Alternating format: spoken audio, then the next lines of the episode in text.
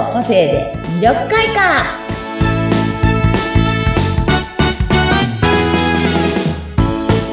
はいこんにちは。魅力開花の専門家の山崎澄夫です。はいインタビュアーの和子です。本日もよろしくお願いします。お願いします。ということでねあの、前回もね、いよいよ年末です、クリスマスですとお話をしましたけど、はい、本当にもう年末？になりました。ね。本当ですね。一年もなんかもう終わりますね。終わります。なんかね、うん、年々早いんですけど、うん、私は。本当に早いんですけど、子育てしてると、なんかあっという間ですよね。早いです。早い。なんか、よく親があっという間に過ぎるって言ってたけど、年齢を重ねていくと、本当に一年があっという間だなって感じますよね。そうなんですよ。だからね、皆さんもね、多分もう、ああ、もう年明けるっていうふうに思ってる方で、いっぱいいらっしゃると思うんですけど、はい、そんな中でね、あの、去年のちょうど今頃かな？だから今2022年なので、皆さん、はい、2021年のこの12月？今頃、はい、はい。こんなことをね、皆さん思ってました、うん、来年自分がこうなってればいいな。ああなってればいいな。あそこ行きたいな。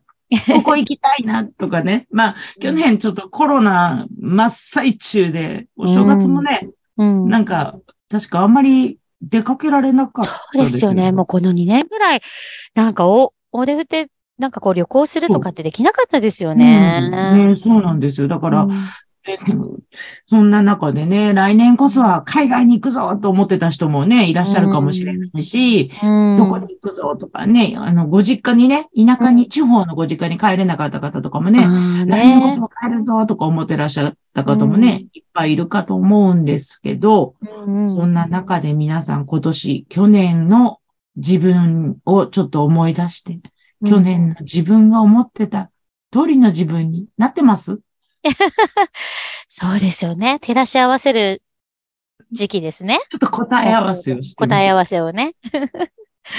どうですか、和子さん。私もね、毎年、やっぱりあの手帳に、こうやりたい項目みたいのをバーって書くんですよね。毎年書くし、まあ5年後、10年後みたいなのも書いたりもするんですけれど、結構でも新しいことへの挑戦とかは結構できてきたかなっていうことと、年齢を重ねってるんですけれど、なんか新しい人脈がすごい広がったこの一年になったかなっていうのが今年の感想ですかね。新しいジャンルの、えー、輪が広がったっていうのがあったりとか、うん、でもやっぱりなんかこう勉強したいことのいろんな項目の中でなかなか挑戦しきれてなかったり、あと読書とかももっとしたいなと思いながらなかなかその時間が作れなかったり、うん、うん、でもこう、上げていくことによってそこにちょっと挑戦していくっていうのはできてるかなと思うけど、なかなかね、全部をすることは難しい一年でしたね。いや素晴らしいです。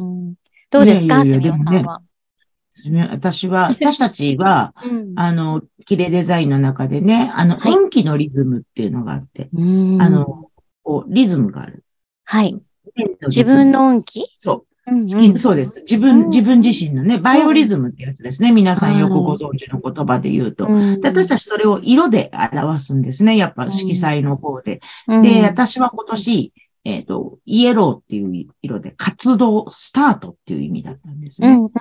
で私たちの場合2月から2月が1年なので、ちょうど去年の今頃は、ああ、来年年が明けて2月が来たらスタートだ。活動だって思ってたんですね。あもういろんなことしよう。あれもしよう。これもしよう。なんて思ってたら、本当にいろんなことが始まって、私も本当人脈も増えて、うん、まさかここでポッドキャストをやってる自分がいるなんて、今日そうですよね。去年ね、まあ、第一、ポッドキャストって何っていうぐらい知らなかったので、うんうん、だから、そ、それが今年ね、こういうことややらせていただいて、皆さんとね、お話ができるようになって、うんうん、皆さんの前でお話しするようなことが増えてきたんですけど、うんうん、あまりにもいろんなことが目まぐるしく、うん、不安不安いろんなことが始まったりとか、へね、11月ぐらいに実を言うとね、私は何をしたい人なんだっけっていう、ちょっとジプシーになりそうに。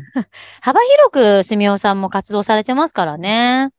なんかね、考え込んでし、ちょっと活動だったんですね。脳の中が停止じゃないけど、うんうん、ってなってしまって。で、ちょっとね、うんと思ってたんですけど、えー、あの、ちょっとこの12月がね、あの、またイエローの年のイエローの月っていう時で、またこの月のバイオリズムにも活動になってるので、うんうん、またイエローに戻ってきたら、うんうん、そうだってちゃんと自分のまたやりたいことがきちっと頭の中にこうパズルがガチャッと重なるように、うんうん、ガッと重なって、やることがちゃんと見えて、うん、そしたら、やろうと思ってまた動き始めたんですけど、この間も、はい、とある、そういうコンサル系の先生に言われたのが、はい、やっぱり理想と現実が離れすぎちゃってたりすると、動けないんだよ言われなるほど。結構でも大きな目標を持った方がいいのかなと思って、理想を高く掲げるのもいいのかなと思って。あ、そう、理想を高くは、それはそれはで大事なことなんだけど、うんうん、あの、今の現実とこう理想の溝ができちゃう。なんか自分が追いついていけないって言えばいいのかな。わかります、わかります。そういう時ありますよね。うん、そう、そういう時にはきちんとその自分の掲げてる目標とかを一回細分化してあげて、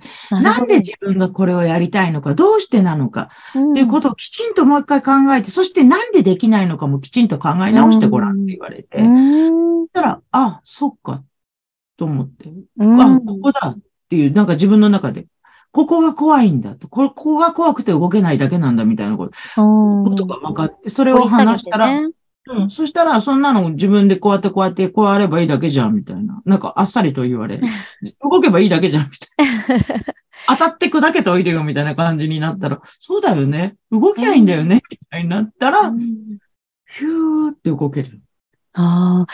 でもそういうカウンセリングというか、ちょっと他者に、こう、アドバイスしてもらったりすると、はっと気づいたりするのかもしれないですね。自分でも本当ね、考えているとなかなか答えが出せないまま。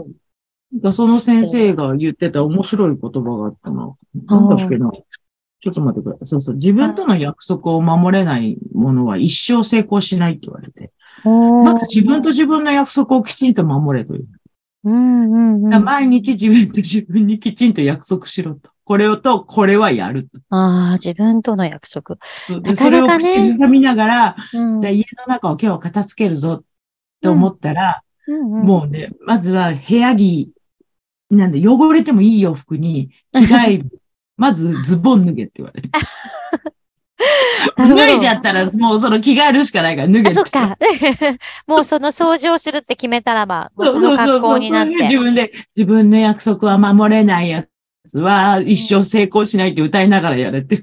へえ。でもなんかこう、あれですね。やっぱりこう、目標を持っててもなかなか、動き出さなきゃとか思いながら腰を上げられなかったりするから、やっぱり自分自身にこう言い聞かせるっていう意味では。そう、そう、だから自分でちゃんとこういうふうに言わないとって、そう、だから朝、なるべくだったら、私も結構思い立ったことはちっちゃいノートを持って歩いてて、だいたい書き出す、電車の中とかでも思い立ったら書き出すようにしてて、わかります。それをまた家に帰って見直して、あ、そうだ、これとこれやろうと思ったとか、これをいつまでにやるって書いてるから頑張ろうとか、いうふうに思ったりもするようには目で見えるようにするのも大事ですよね。結構自分で思ってても忘れちゃったり、目標を決めていても、日々の生活で忘れて、ね、流されたりするから、また振り返ってこう見てみて、あ、そうそう、これをやりたかったね、この目標があったのねっていうふうに振り返りができますよね。書いていくってなると。そうなんですよ。そう。だからね。バイオリズムもあるんですね。